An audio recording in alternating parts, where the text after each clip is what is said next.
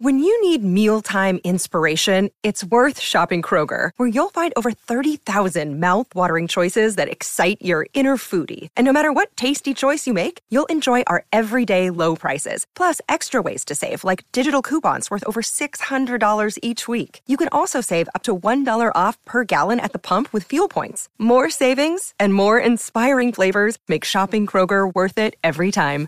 Kroger, fresh for everyone. Fuel restrictions apply. Five, four, three, two, one, zero. All engine running. Liftoff. We have a liftoff. And welcome back into the Bama on Three show. This is your host, Clint Lamb, sitting here once again with Jimmy Stein. Jimmy, it's Thursday. We've made it past National Signing Day. Wasn't a suit. It was definitely not as busy as it was the first go around during the early signing period. Uh, I know that you, uh, I was writing articles the entire day pretty much and, and uh, keeping stuff updated. You were doing probably the fastest analysis as far as just breaking down the guys who were signing and your thoughts on them. You had that stuff up so quick on the message boards. It, just extremely impressed with the job you did with that during the the early signing period. But we just didn't have as much going on yesterday. And, right. uh, you know, we, they did end up landing Danny Lewis, the three star tight end out of Louisiana. They were in the running for Jalen Farmer, an offensive lineman who ended up sticking with his commitment to Florida based off of, you know, and Nick Saban said during his press conference yesterday afternoon, he said, We got a commitment, you know, one guy, which is what we were planning on going into the day said it very subtly, but it told me they were looking for one guy. They really liked Danny Lewis. I'm sure they like Jalen Farmer as well. They were going after him, but I think that they had pulled back the reins a little bit and they were completely fine with letting him go to Florida. Now, granted, Florida's, you know, taking that and running with it and making it seem like that their guys are, are uh, beating Nick Saban on the recruiting trail and Alabama on the recruiting trail. And I don't know how true that is in this particular case, I mean, I, who knows? Jalen Farmer may have still gone to Florida. Maybe the reason they pulled back and really focused in on Danny Lewis is because they thought he was going to be going to Florida regardless. I don't know, but they got one commitment yesterday. Wasn't a very eventful day for Alabama, but the class overall just looks fantastic. It really does, uh, and I am uh, I am more excited, Clint, about the Alabama group today than I've been at any point. I mean, uh, I, the the more I dive deeper into it, and and, and it's hard, hard to believe I can get any deeper into it, but I, I'm I'm really excited about this group, and and one for a bunch of reasons. But the number one reason is always don't look necessarily just at the top. I mean, the headliners are fun, you know, the really biggest names, the the big the the kids that are a big deal, the Jeremiah Alexanders, the Ty Simpsons. Of course, I'm not ignoring that. I'm just saying that while I love the class, is the bottom of it. And by I mean by the bottom, I'm talking about the least hyped guys in the group. I'm excited about them, most of them. There, there's hardly anyone in this group, and I'm being totally honest when I say I, I don't want to throw back any of these fish. I mean, these fish are all in the cooler. I'm not looking through to, to, to call any of them out. I mean, I, I, I like, I'll, I'll, give you a few names. Jake Pope, um, uh, you know, he's probably one of the more lesser hyped guys. I think he could be a multi-year starter at Alabama. Uh, even Dayne Shor, who I find very interesting, he, he hardly played in his whole, whole, high school career due to injury and then being determined to be ineligible this previous season. He, he's barely played high school football at all. Yet he's got offers from all these schools, and he goes to Alabama's camp. And the first day he's there, they watch him play for a little while, and they're like, "We want this guy." Yep. So uh, I, I, mean that that's exciting, uh, you know, about him. Uh, Danny Lewis, who we, who we got just yesterday, real athletic kid, plays basketball, plays power forward, plays point guard uh, on on his basketball team at 6'5", 250 pounds. Uh, I, I, think he's a lot like Cam Latu, uh, meaning that here's a block first guy with a big like body who, who, who leads the SEC and, and touchdown catches for tight ends. Uh, and I'm, I think Danny Lewis can be exactly that type of guy, a block first guy who's going to uh, also catch a lot of big balls. Now, he won't be a stretch the field guy. We got other tight ends that potentially could stretch the field. But what, what you also need is a guy who can set the edge. And when you're like, oh, yeah, don't worry about that guy, he's just a blocker. And, and, you, and you don't commit an athlete to covering the guy, he will make you pay. uh, that that's a great weapon to have. So I think there's there's really good players up and down the list. I know A and M's class is ranked number one. Good for them. That's great. Uh, Alabama's number one all the time, uh, and, and, and and and right now we're number two. And but hey, this is a good group. And if you sign the number two class, this is how recruiting works. You sign the number two class year after year after year after year. Uh, you're probably number one on the field I mean, you, you have an extremely talented roster if you're signing the second best group every year. But uh, I get the feeling uh, Alabama's days finishing number one uh, in recruiting haven't ended either. Right. I, I, think it could go. You know, I think it's more competitive now. You know, I don't think you're going to see them go six, seven years in a row with number one classes. But I, I completely agree. I think that as long as you're up there, you know you're going to be extremely competitive. And the good part about nick saban is that he does a great job of developing these guys. You know some of these coaches are bringing in these recruiting classes and they do a, a great job of recruiting but the developmental side is not where it needs to be. And so they aren't as competitive as alabama. You've got great recruiting and you've got great development. And i think that's pretty important. You know speaking of jimbo fisher I, look let's go and go ahead and get this out of the way because i've been hammering him on twitter and I'm going to continue to hammer him on Twitter. Uh, anybody that thinks that I'm done with my Jimbo Fisher uh, shots, no, I still got some in the, in the quiver ready to go uh, because, and, and I have no issue with them utilizing the NIL. They got that Texas money. I'm completely fine with it because it's legal. What I take offense to is that you think we're dumb enough to believe that this is just good old fashioned roll up your sleeves hard work. The NIL had nothing to do with this class. And anybody that insinuates otherwise, you can come talk to me. You can come see me. I have no problem coming to see you uh, because it, I, am not buying it. I, will tell you that right now. I, am just not. And it's, that's not me. Like I said, I'm co- totally fine. I'm not out here saying you're cheating or that you're doing anything you're not supposed to. I'm just saying that just all of a sudden that these kids and he's like Texas A&M is by far the best place to come play. I mean, did you check out you know our games and all this or you know uh, the crowd and all that stuff?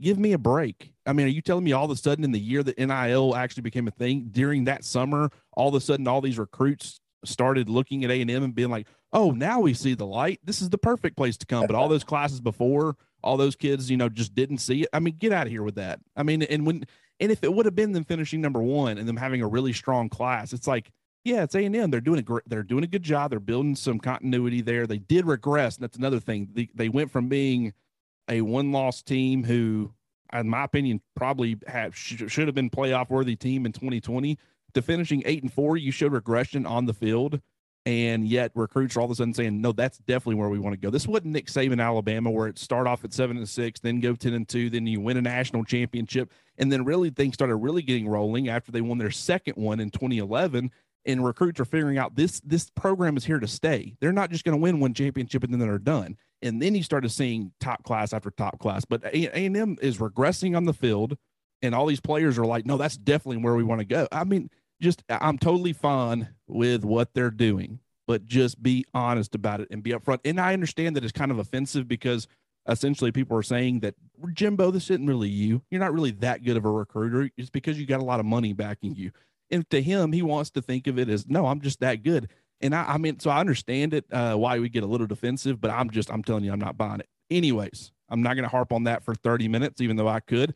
Just understand that the shots towards him, just because he's now ticked me off by trying to claim that if he had even said that, hey, this had a lot more to do with, you know, our hard work, but he at least acknowledged that NIL plays a part, then I would have been like, okay, uh, I think NIL plays a much bigger role, but I get it. But he's like, he's acting like it didn't have anything to do with it. Give me a break. Anyways, what we're going to do is we're going to be breaking down the signing class for Alabama, and we're going to be doing it offense and defense. And I, you know what? I started, you know, before we talked about, you know, going down the list. I say we go up the list and reveal okay. our bottom ranked guys, um, which they're all good, like you said. So I say bottom ranked. That doesn't mean that we don't like the guys. It's just we're going to talk about power rankings and where we think these recruits in our minds, not just on three, not just the on three consensus, but just maybe from impact, from guys that you like, why you like them, all that stuff. So, Jimmy, why don't you go ahead and get started with what should be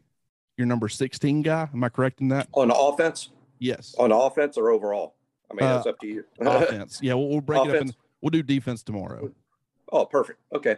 You know, on offense, uh, you know, uh, and we're we're include by the way for for people listening, we're including the portal guys. We're we're including we're including the three guys they signed out of the portal. So so that that means we have 16 total on offense. And uh, yeah, I, I put at the bottom, and, and uh, and all these guys need to do. Uh, it's it's not an ins- somebody's got to be on the bottom, right? I mean, somebody has to be. Uh, I have Elijah Brown down there, and part of the re- a couple of reasons. Number one, I, one of the things I'm looking for is impact. You know, a guy that's going to show up and really impact the roster. I think he's an excellent redshirt candidate, and by that I mean he's a block first tight end. Block first tight ends have to be big and physical and strong and, and mature. And I think it's the, the rare high school tight end that shows up ready to seal the edge and effectively get an SEC front seven blocked. So he's being a block first tight end in my mind. I think Elijah Brown's likely headed for a red shirt, sort of a developmental uh, prospect until he's ready to uh, physically take on SEC front seven. So I have him at 16, but uh, but I do think he's a, a quality prospect and that uh, he, he likely does have some future at Alabama. I actually had Elijah Brown at 14. So I had him ranked just a little bit higher, but I completely understand where you're coming from. I actually had Dayne Shor there at number 16, which is also understandable just based off of rankings. But it's not that I don't like this guy, first of all. Uh, I do like him. I mean, 6'5, 326 pounds, missed his entire junior season with a shoulder injury. Like you said, spent a lot of his high school career just banged up and not able to play and think that you know when you look at Alabama and their ability to identify lowly rated offense, not super lowly rated, but compared to you know the five stars they're bringing in and their high four stars, the Elijah Pritchett's, the Tyler Booker's, you know Nick Saban typically in a lot of these classes he identifies those guys who are lower rated, but he feels like can come in and help, and in a lot of cases he ends up being correct. You know Matt Womack ended up being the starting right tackle for an entire season. Was he great? I think he could have been better but you know he was a contributor. Uh, Seth McLaughlin was a three-star guy, another very you know I want to say he was the lowest rated player in his particular class, very much like Dayne Shor has come in, has provided some stability at center. He's going to be involved in that competition with Darrian Dalcourt, and I wouldn't be shocked at all if he ended up starting. Chance Warmack was another one from way back in the day. Comes in, three-star prospect, ends up being a multi-year starter, ends up being a top 10 pick. So I think that Dayne Shor is the perfect kind of developmental type of player. I'm not sure that he has the athleticism that's going to be required to stay out and play in space at tackle. It's possible that he ends up playing tackle, but you know, I didn't think that Matt Womack had that ability really either. But he ended up being the starting right tackle for for at least a season, and then ended up playing some guard tackle. I can see Dayne Shor being something similar where he has some guard tackle versatility, but really the ideal spot would probably be inside, despite the fact that he's six five. I mean, he's got some length to him, but I just don't know that he has the athleticism right now to match. But speaking of Elijah Brown, I'll go ahead and knock him out too before we move on to year number 15. I like where he's at. I like the kind of talent that he brings to the table, but being 6'5, 230, 235 pounds, and being the style of player that he is, which is more of an inline blocking tight end. You know, if he was coming in at 255 or 260 like Robbie Ouzts did last year, then I would say, okay, maybe physically he's ready to go ahead and make that transition. But he's more of an inline blocker, you know, really not going to be split out wide a ton, even though he provides some ability in that area. Not saying that he won't be at all, but just don't think it'll be often. I think I completely agree. I think he's more of a developmental red shirt guy. Allow him to get bigger, stronger, and then eventually become a very good, you know, or potentially very good inline tight end for for Alabama. So who do you have ranked at number 15? I have I had Dayne Shor at 15 and, and agree with all that you said. I, I think also he's going to be an interior lineman, most likely a guard or a center. Uh, I, I, and and I think center might be a good spot for him. Uh, and, and we'll see, just a, a developmental guy. Uh, so I so I had him at 15. Uh, we, we talk about the next guy, just where I can got to next. For for me at uh, 14, uh, I have Danny Lewis, who, who Alabama signed yesterday, um, and you know a three-star type, late bloomer.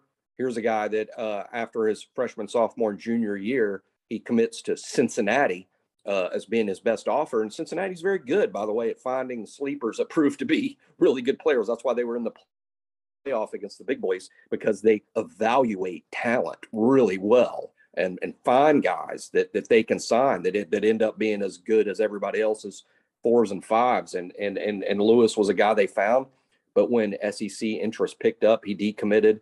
Uh, he's a guy that's a little like Elijah Brown in the sense that he's a bigger bodied kid that I think is primarily uh, an inline, you know, guy that's going to going to play the Y spot. But he does have, in my mind, more athletic ability than Elijah Brown, uh, and he'll be a bigger threat as a pass catcher, which is why I rate him a little bit above Elijah. Uh, but in the end, I, I, still think Danny a little bit developmental, probably won't show up uh, and get first team snaps uh, as a freshman. I think it's a little, a little more developmental than that. And uh, even though I, I, have him at 14, I, I, do think he's a solid SEC prospect, and we'll, see Danny Lewis on the field at some point. Yeah, I like him uh, too, and, and, I agree with your assessment.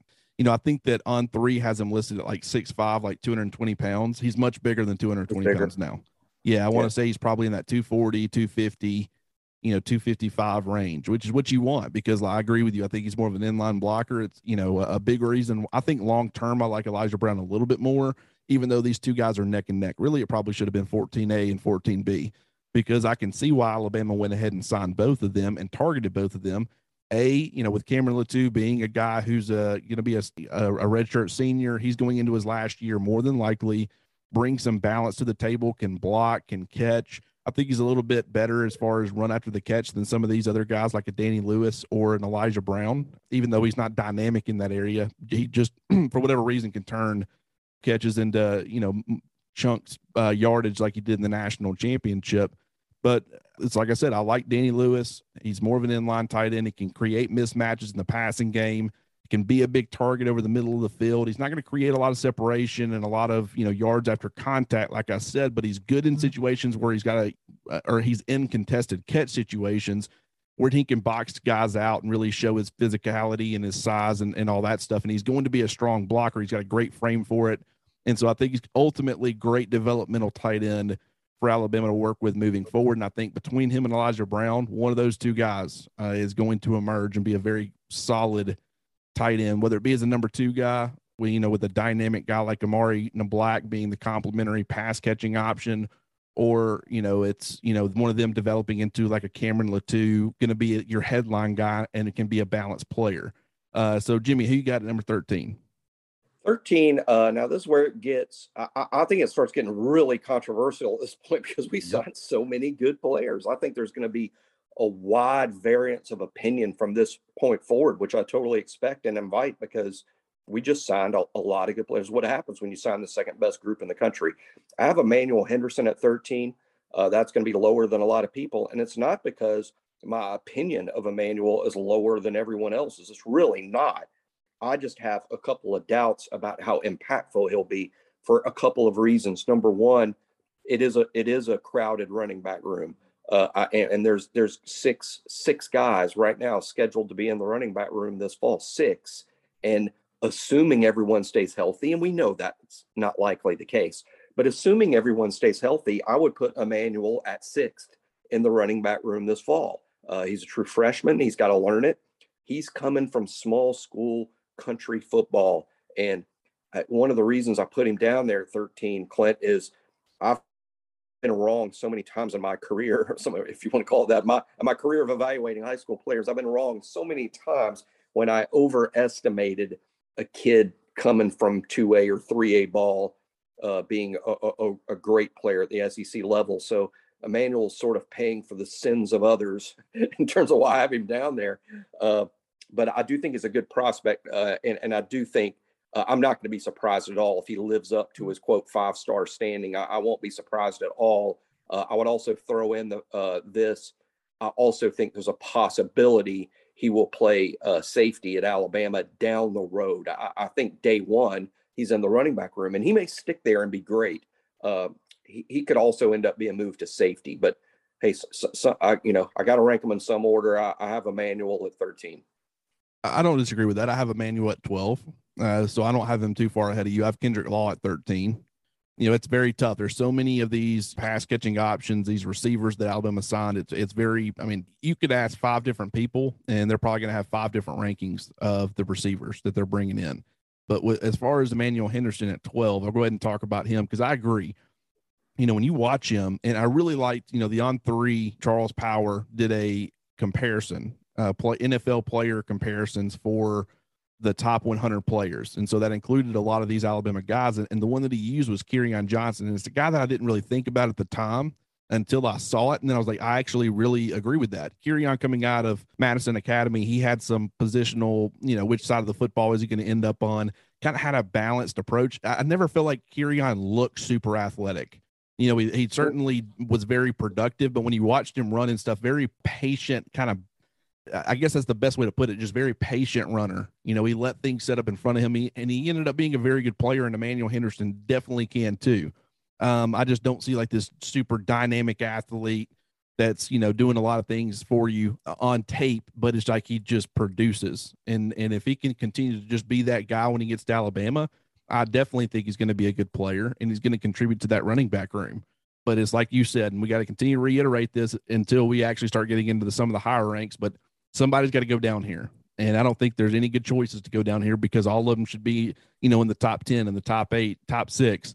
But uh, with, with Kendrick Law, good player, you know, 5'11, 185 pounds, kind of, you know, do you, I think you can line him up in the backfield some. I think you can split him out wide. He's a very interesting player. And I can't exactly, you know, Alabama's going to have to know how to use him, which they've done a pretty good job of utilizing players who have that kind of versatility. You know, we saw Jaylen Waddle lining up in the backfield sometimes and doing some different things with him. But I also think that Jaylen Waddle is a much more explosive athlete. Not that I don't think that Law is an athlete, but there's a reason Jaylen Waddle went number six overall to the Miami Dolphins, even though he was that same kind of similar, actually a little bit smaller than Kendrick Law.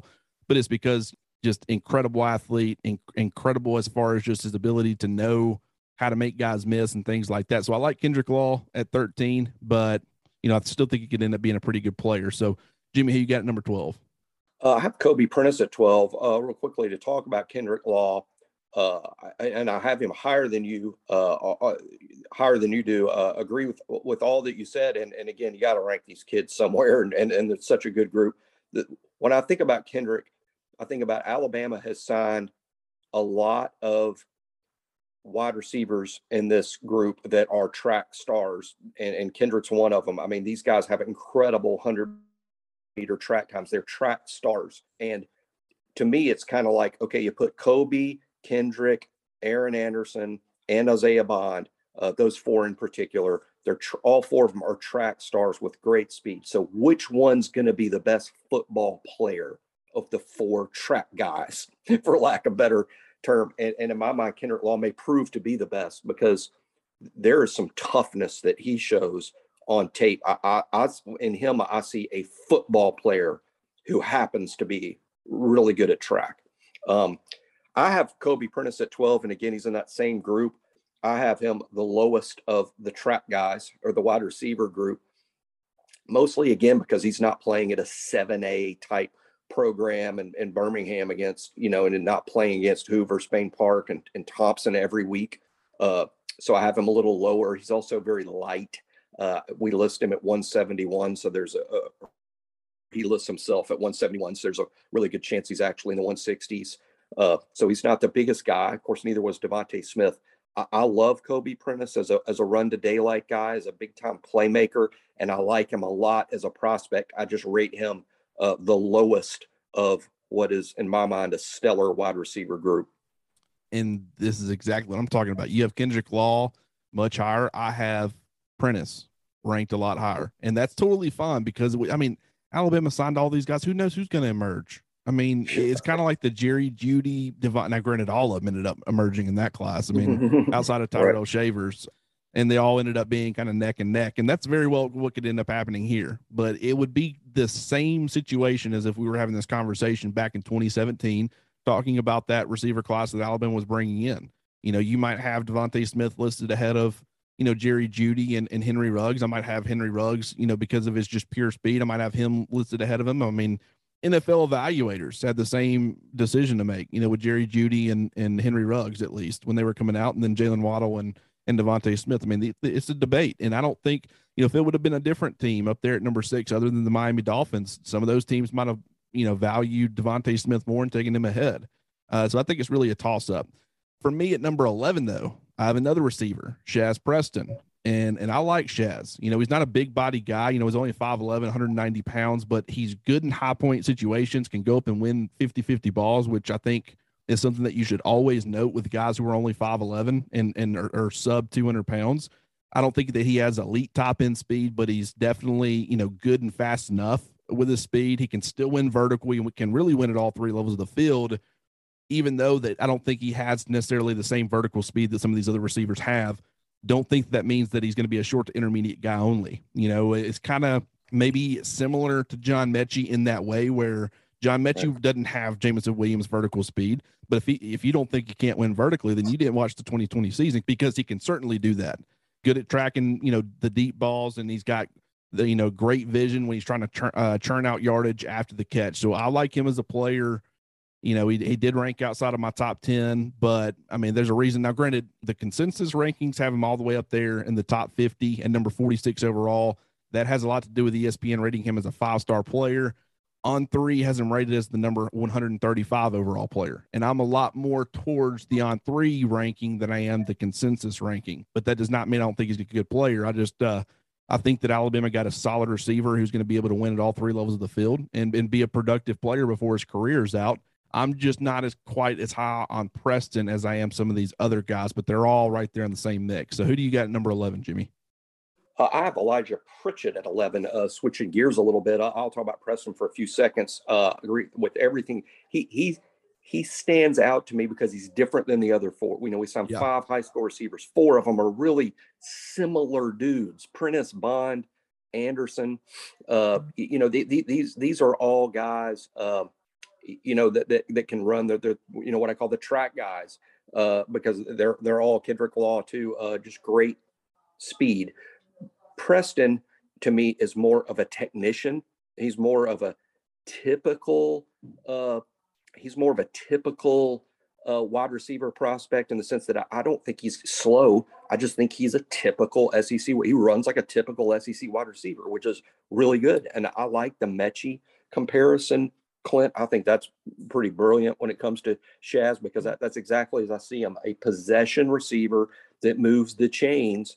But if you think for one second he can't I, I hope the other teams don't respect his vertical ability because I think he's going to burn them. I think he will burn them when when he when he doesn't. Um, so uh, I, I, like Shazz Preston a lot. I do think here's one thing: even though he's not as fast as the other guys, he might be more ready to play mm-hmm. day one. He might be ready to play uh, because he does have a little more size.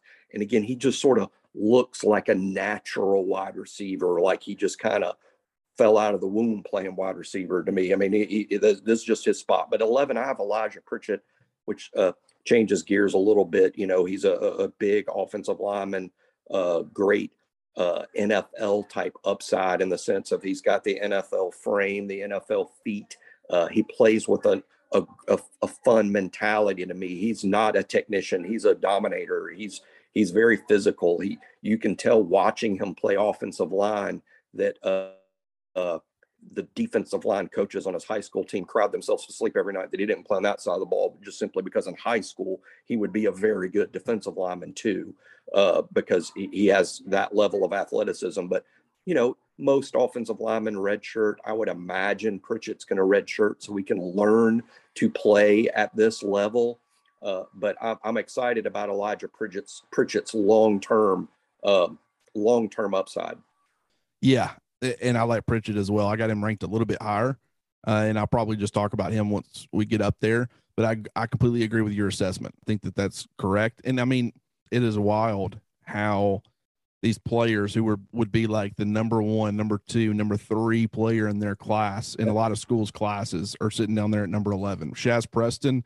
It, you know what? As I was ranking these guys, I'm like, he has no business being out of my top ten. But then you start looking at all the other players. I'm like, who you going to take out? I mean, you like all of them. So someone's got to go out there. We'll continue to reiterate that. Number 10 for me, Jamarion Miller. And and I like him more than I like Emmanuel Henderson, even though I like Henderson.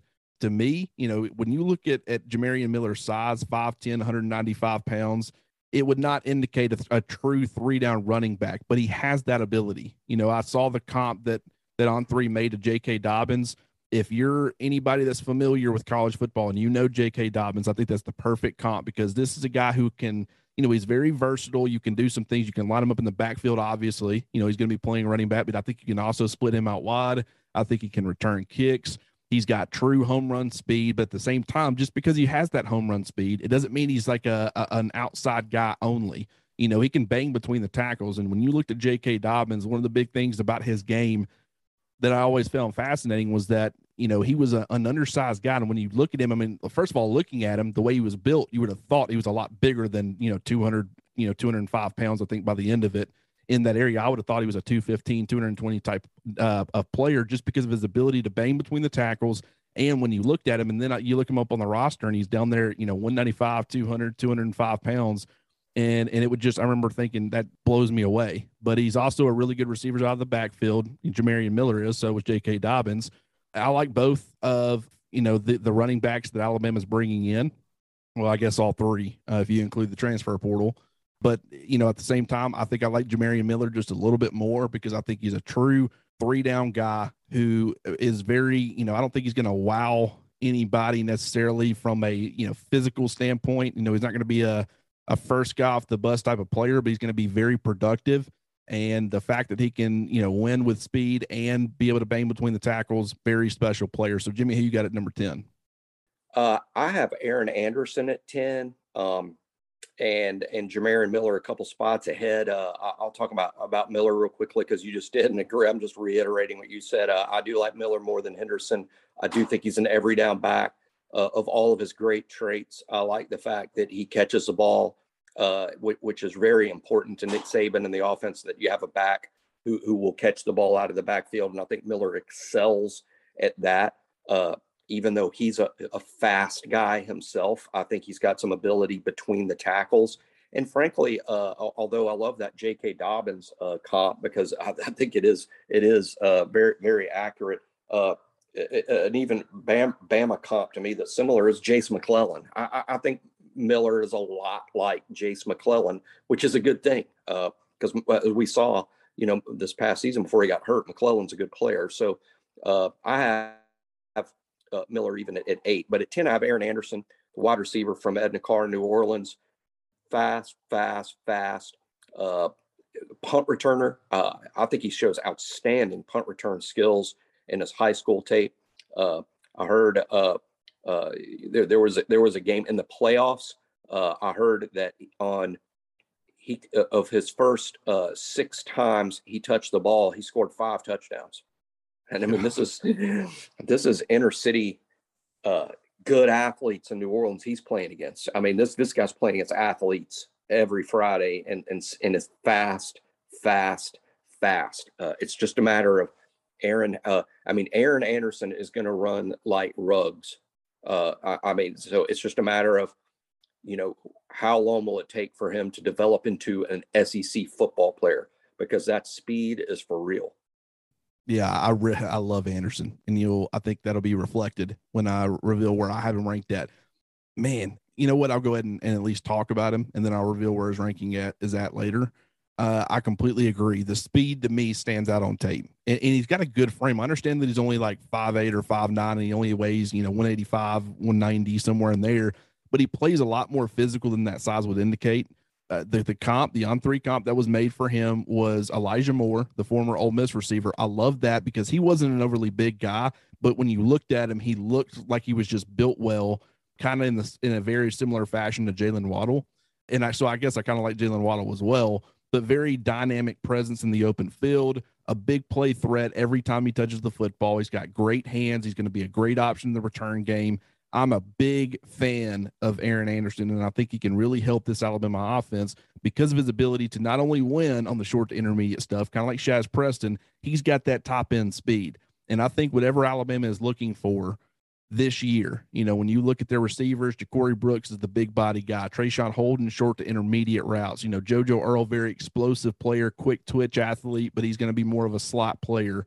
Um, you know, short to intermediate stuff. You send him vertically a little bit, but not too much.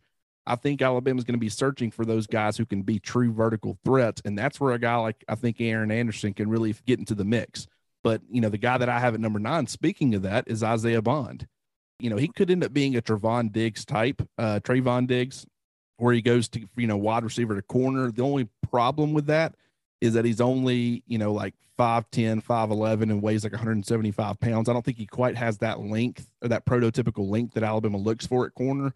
So I think he ends up probably sticking at receiver. I'm just saying that, you know, coming out there for a while on three had him listed as an athlete. They went ahead and switched that to a receiver because I think that's where he's going to play. And I think he's going to do well there. Plenty of speed. He can create separation downfield. He's a true vertical threat but he's still working on like the nuances of the position. He's still working on his route running. You know, his hands are a little bit inconsistent. They're not terrible by any means, but just compared to, you know, some of the other guys in this class, I think that's an area he will continue to work on. But he is going to be one of those vertical threats in Alabama's offense eventually. And if that's what Alabama needs him to do, and they limit his the routes that he runs and really just sends him vertically a lot, then I could see him, you know, getting on the field fairly early for Alabama. I just think that it's kind of like an Agiye Hall type of situation where it's like, dude, when this guy makes plays, he can make a lot of great plays, but you have to be able to do all the little things well and have the nuances of the, of the position mastered before the coaching staff is willing to trust you getting on the field consistently. And with Isaiah Bond, I just think he has a little bit more work to do in that area, but going to be a great player in Alabama's offense. So, Jimmy, who you got ranked at number nine?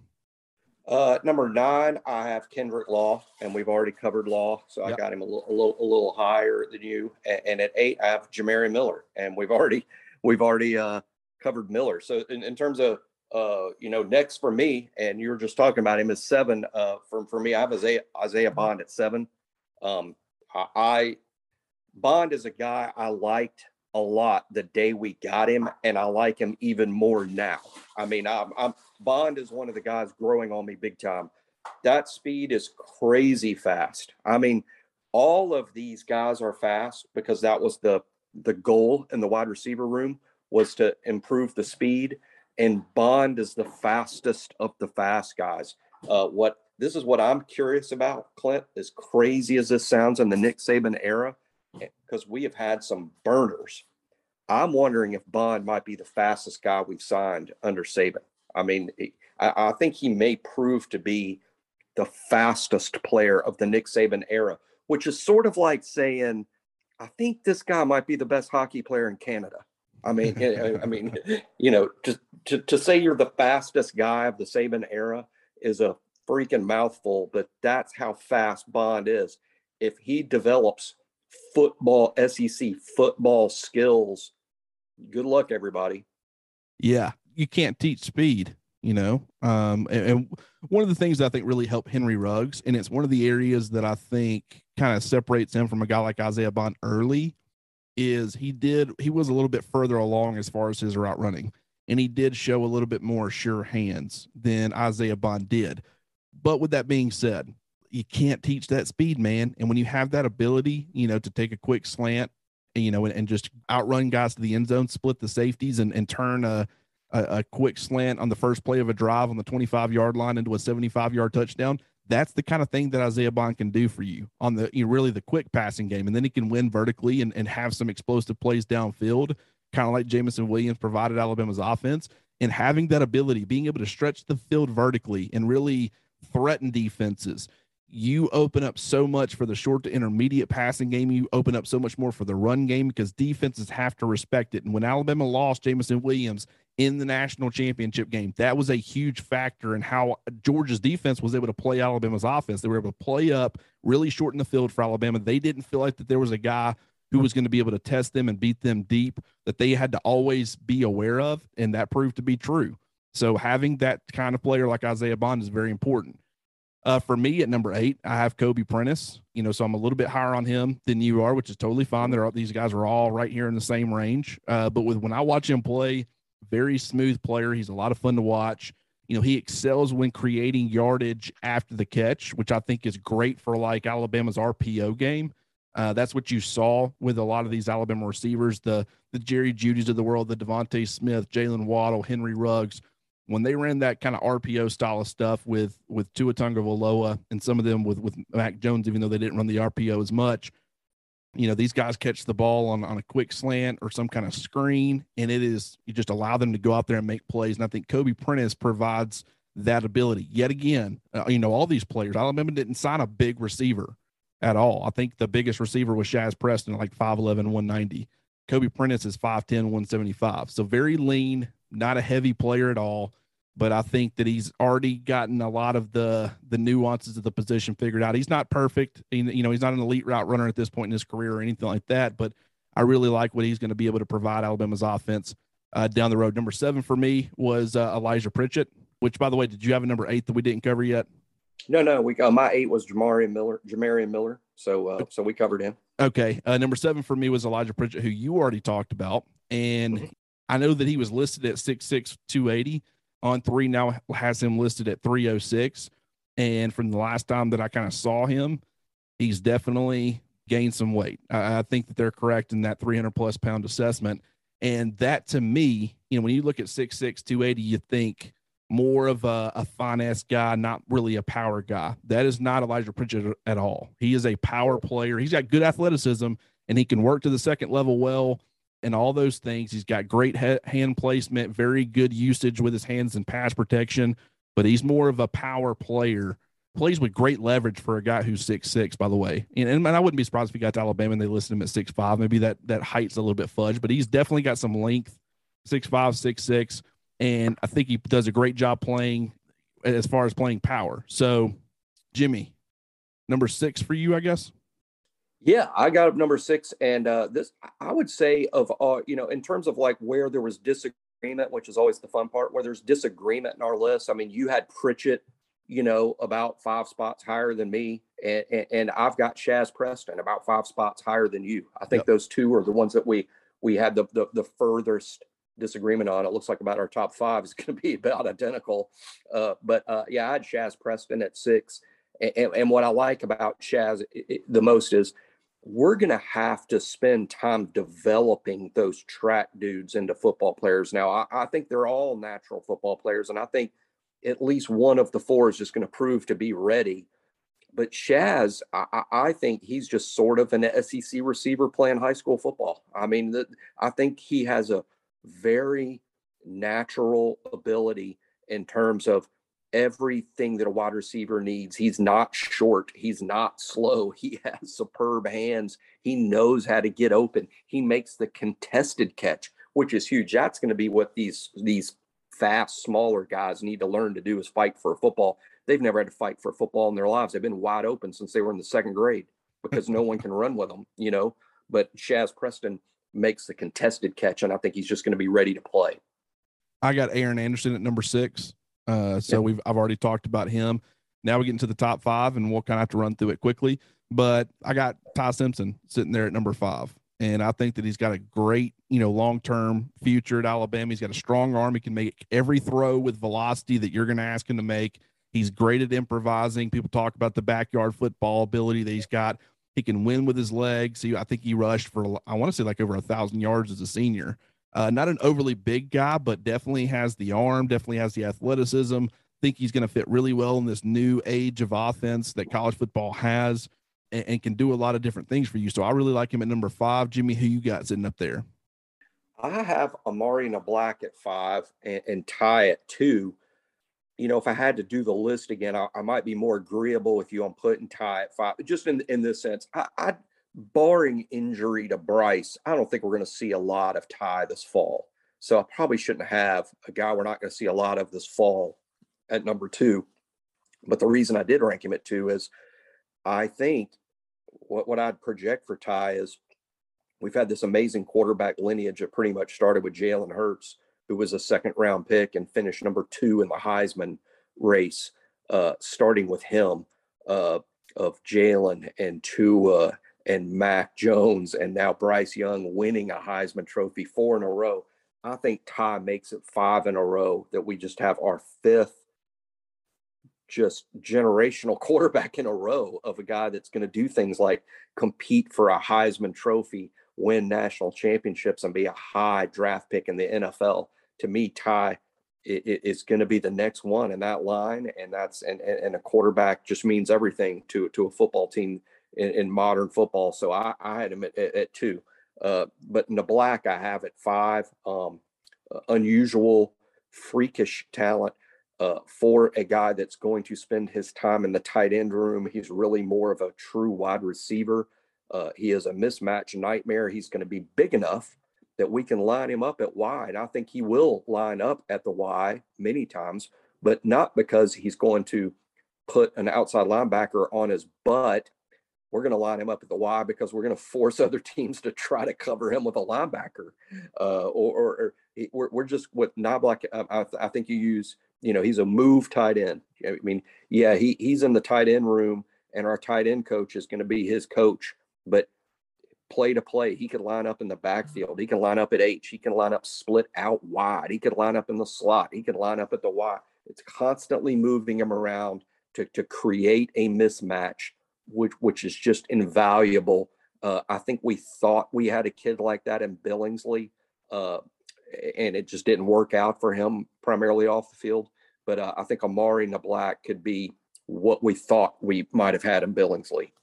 Amari Niblack checks in at number four for me, and I completely agree with everything you say. When Nick Saban talked about guys, you know, the, the what having a mismatch problem at tight end can do for your offense, the guys that he was was thinking of was the Amari Niblacks of the world because that's exactly what he's going to be able to do. Being 6'4", 220 pounds, probably going to get up there in that 225, 230 pound range at Alabama early on in his career, and then maybe get a little bit bigger than that down the road but that's exactly what he does. I mean, when you try to cover him, you know, when you try to match his size, you're not going to be able to match the athleticism in a lot of cases. When you try to match the athleticism, you're not going to be able to match the size. It's what makes these tight ends so dangerous. And Cameron Latu can do that a little bit, but he didn't have the pure athleticism that a guy like Amari Niblack has. So I love what uh, Niblack brings to the table. Number three for me, I have, uh, which by the way, did you reveal your number four? I didn't. Uh, I, I, didn't. But but uh, number four is, is, for me is Jermaine Burton. Sounds like he may be three for you. Uh, a little, a little higher than that. even a little higher. Well, Burton is wide receiver one. I mean, he's going to show up and be a uh, first team wide receiver uh, this fall. I believe that. I believe he will be Alabama's leading receiver in terms of the amount of balls he will catch. Um, the, the, the, quick thing I'll say about him is everyone compares Jermaine Burton to Metchie, and that he's going to fill the Metchie role. I agree. I'm not. I'm not disagreeing with that at all. He is going to fill the Metchie role. He's because he's going to catch the most balls and convert the most first downs of anyone on the team. When it's third and seven, the primary receiver is probably going to be Jermaine Burton almost all the time. He will be our move the chains possession guy who catches the most balls. I just think that it's not just John Metchie of 2021. Burton's also a little Metchie 2020. Uh, don't sell him short on getting vertical he he will make a big play too. Burt, I, I don't think I don't know where it's come from. This idea that Burton's a possession receiver or a four six five type guy. Not true. Uh, he he will take it to the house. He will get vertical, and he can even take a screen and score. Yeah, you know, being six foot, two hundred pounds, you know, he he's not an overly big guy, and he doesn't have Henry Ruggs' vertical speed that's not really really how he wins vertically. It's kind of weird. He's just that's why I compare him with John Metchie because John Metchie, when you look at him size and speed, you don't think a guy's going to be able to win consistently on vertical routes, but he's just able to do it, and that's how Jermaine Burton is. So I completely agree with you there. Number three for me, Tyler Booker, five star player according to On Three. They have him all the way ranked up at number fourteen. The consensus has him at number twenty eight. I really like what he's going to be able to bring to the table. And I do think that if Alabama, and some of these other players aren't developing how Alabama needs them to, he could end up being a player that gets pressed into playing time early. He's got some positional flexibility, can play tackle or guard. Think he could survive at left tackle, but I personally think he's a, an ideal right tackle candidate. And then, you know, I think he could also be a fantastic guard. Mauler in the run game, very physical at the point of attack. He's got the size that you look for, not just a, a ton of length, you know, 6'5, 325, but he's got enough of it definitely to survive out there at tackle. Uh, he did play guard, if I'm not mistaken, at the Under Armour All American game. So, do think he has some inside ability. You could end up seeing him play on the inside, depending on what happens with Javion Cohen, depending on what happens with Emil Ekiyor, if maybe he shifted to center, which I wouldn't predict, but that could happen. You could see Booker seeing some time uh, on the inside. Uh, I think he will struggle a little bit playing tackle with speed off the edge, especially early in his career, but he's got an extremely high ceiling. Definitely think he's a top three player that Alabama added in this recruiting class. And so, you know, he's number three for me. Jimmy, who you got number three? Also, Tyler Booker. Uh, we we we agree here, and and again, uh, uh, just just the highest compliment for for an offensive tackle. So few of them show up ready to play big man, grown man SEC football. He, he may he may be the guy uh, that shows up ready to be a starting tackle in the SEC. I can't I can't uh, uh, you know, convince you guys enough, uh, how rare a, talent like him is, and, and, I think he may have it. Uh, frame power converts his athleticism to power very well. Uh, he, he, seems to also be a technician. I mean, that's what it takes. That's what it takes. You, you can't just show up big and big and strong. That's not enough. You have to know how to play. This kid looks like he knows how to play and I don't think moving to the SEC is going to be a steep curve for him. Uh, I, I, think whoever wins our tackle spots uh, this spring, I mean, watch out. I mean, here here comes Booker. If, if he's not a starter this fall, it's it's hard for me to imagine him not being a starter next fall. With guys like Tyler Booker, it is projecting. And that's where I think people are super high. I think that's why he made the kind of leaps that he did into that five star territory. And this is a guy who wanted to play defensive line for a huge part of his career. And then he made, he embraced, you know, switching to offensive tackle. He has done fantastic things since he made that switch. And I think that he can end up being a, you know, when, when you see the growth that he made throughout his high school career, especially going from his junior to his senior year, I think, you know, if, if he continues on that kind of trajectory as far as his development is concerned, I mean, the sky's the limit for this guy, and that's why I think that you know I I believe he's a, a just one of those players who works hard at his craft. He continues to develop. He continues to get better, and if he continues on that path, I think that's what leads to early playing time for Alabama. At number two, I have Jahmyr Gibbs. You know, I got both the transfers sitting up there at number one and two. I have Jermaine Burton at number one. I'll go ahead and reveal that as well. And the reason that I have Burton at number one, do I think he's the most impactful player on Alabama's offense of all these additions? Not necessarily. I think that could be Jahmyr Gibbs, but I think that adding that experienced player, and Nick Saban talked about this yesterday when he brought up Jermaine Burton, they thought it was very important and very valuable that they are bringing in an experienced player, an experienced receiver who has playing time in the SEC. He knows what it takes. He knows, you know, going against the talented cornerbacks and, you know, and, and when you watched him play with Stetson Bennett and be limited in what he was able to do with a guy like Stetson Bennett, it makes you think. I mean, what what can he do with a guy like Bryce Young in Alabama's passing game? And that's why you're projecting him to be a huge volume target guy, be up there near 100 catches. I agree. I did find it funny, and I want I wanted to get your take. You know, in that same thing where where Nick Saban's talking about guys, he said that he talks about losing both starting receivers and Slade, which is understandable. But then he said they lost the two guys to the draft and Slade. And I'm like, but didn't you lose Slade to the draft too? And and he very specifically went out of his way to say we lost the two guys to the draft and Slade, and I was like, huh. I mean, I'm pretty sure you left lost all three of the draft, but anyways, that's just I, I did as soon as he said that I was listening live and I was like, huh. Why did he why did he phrase it that way? Was it just a mishaps on his part? Don't really know. But number two, Jahmyr Gibbs, very fast, very explosive player who has really good hands. That's the way that Nick Saban put it. Can't really put it any better than that. Think he's going to have an opportunity to come in and be a huge part of Alabama's offense. They do have other talent in the backfield with Jase McClellan and Roydell Williams and, and Trey Sanders and these freshman guys. So I'm not saying that he's going to get 25 touches a game, but I think he's going to be very efficient with all of his touches that you give him. And he, the fact that he can make an impact as far as being a receiver out of the backfield and with his, I could see him averaging six and a half, you know, high sixes as far as his yards per carry, plus being a huge dynamic threat as a receiver. Love what he's going to be able to bring to Alabama's offense. Uh, so I have him at number two. I have Jermaine Burton just because of the necessity. You know, at running back, I think they would have been fine, it, even though they didn't have a ton of experience. I think with Jase and Roydell and, and all these other guys they brought in and Trey Sanders having some experience, I think they would have been fine. Not having Jermaine Burton at receiver, I think that Alabama by the end of the season would have been just fine. But I think beginning of it, not having that experience really I think that that would have been a huge problem. So I put Burton at one, Jahmyr Gibbs at two. I know you put Ty Simpson at number two, which means Jahmyr Gibbs is sitting up there at number one. Yeah, I had Gibbs at one. Uh, interesting that me and you had the our lists were really similar. There, there was no. I, I assumed before it would start that I'd have somebody in the top three that you'd have down there about fourteen, and and vice versa, you know, too. Uh, but our list pretty pretty similar actually. But uh, yeah, I have Gibbs at one just because of the I, I see him not even Alabama, you know, last year going into the year, we thought it'd be running back by committee. Didn't really turn out that way, primarily because of injury. Uh, but this this time around, uh, I think Gibbs just is going to be too good. I, I don't think it's going to be by committee. I think it's Jahmyr Gibbs, the, the Jahmyr Gibbs treatment. show. The Jahmyr Gibbs show will be. Uh, he will carry it. We will throw it to him. He will return kicks. Uh, and, and in my lifetime, uh, Clint, I can't remember. Uh, I mean, Jahmyr Gibbs wasn't a second team AP All American running back. I think he made the AP All American team as an all purpose guy because of he's a running back, he catches the ball and he returns the kicks. Uh, just bringing in a second team All American and dumping that kid into Tuscaloosa with what we've already got is just going to be a lot of fun. Great kid, too, real smart. Uh, uh, lifetime buddies with Will Anderson.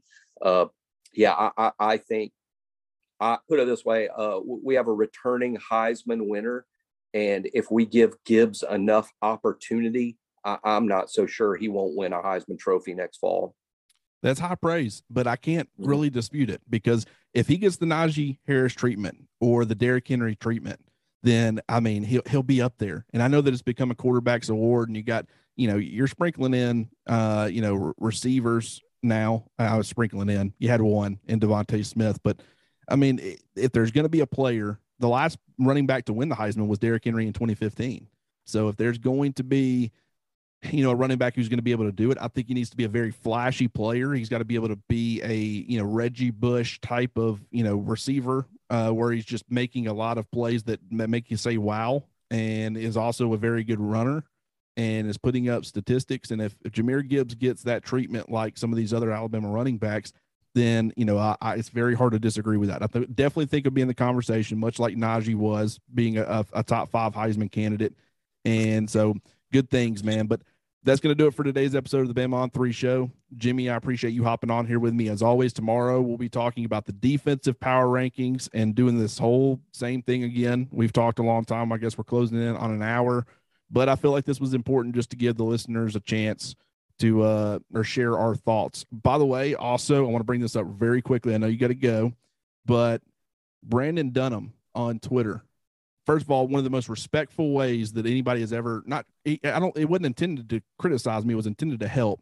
But he did point out the things that I said about the rumors with Austin Davis, and I made sure that I, I clarified that there were rumors, but I gave I gave them attention talking about, you know, some stuff that maybe some reasons why he's no longer at Auburn I thought that they were ridiculous when I heard, first heard them, but really I should have never brought them up in the first place. But you know, I just was saying these are things that I mean it's it's crazy all the things that I've heard as to why he might not be in Auburn. I think it's more so just didn't want to recruit, but the fact that that Brandon was willing to reach out, he sent me a long message. He was very respectful. Says he loves the show, loves listening. That we did not lose a listener, but he just felt like that he should share that he felt that I probably shouldn't have given that any attention. And as I was saying it, I felt the same way, you know, when we were recording. And I thought about taking it out. I decided not to, but just that, Brandon, I wanted to give you a shout out on the podcast and say that is how you approach people. And I completely agree. It was very respectful and it is very much appreciated. So I appreciate the criticism.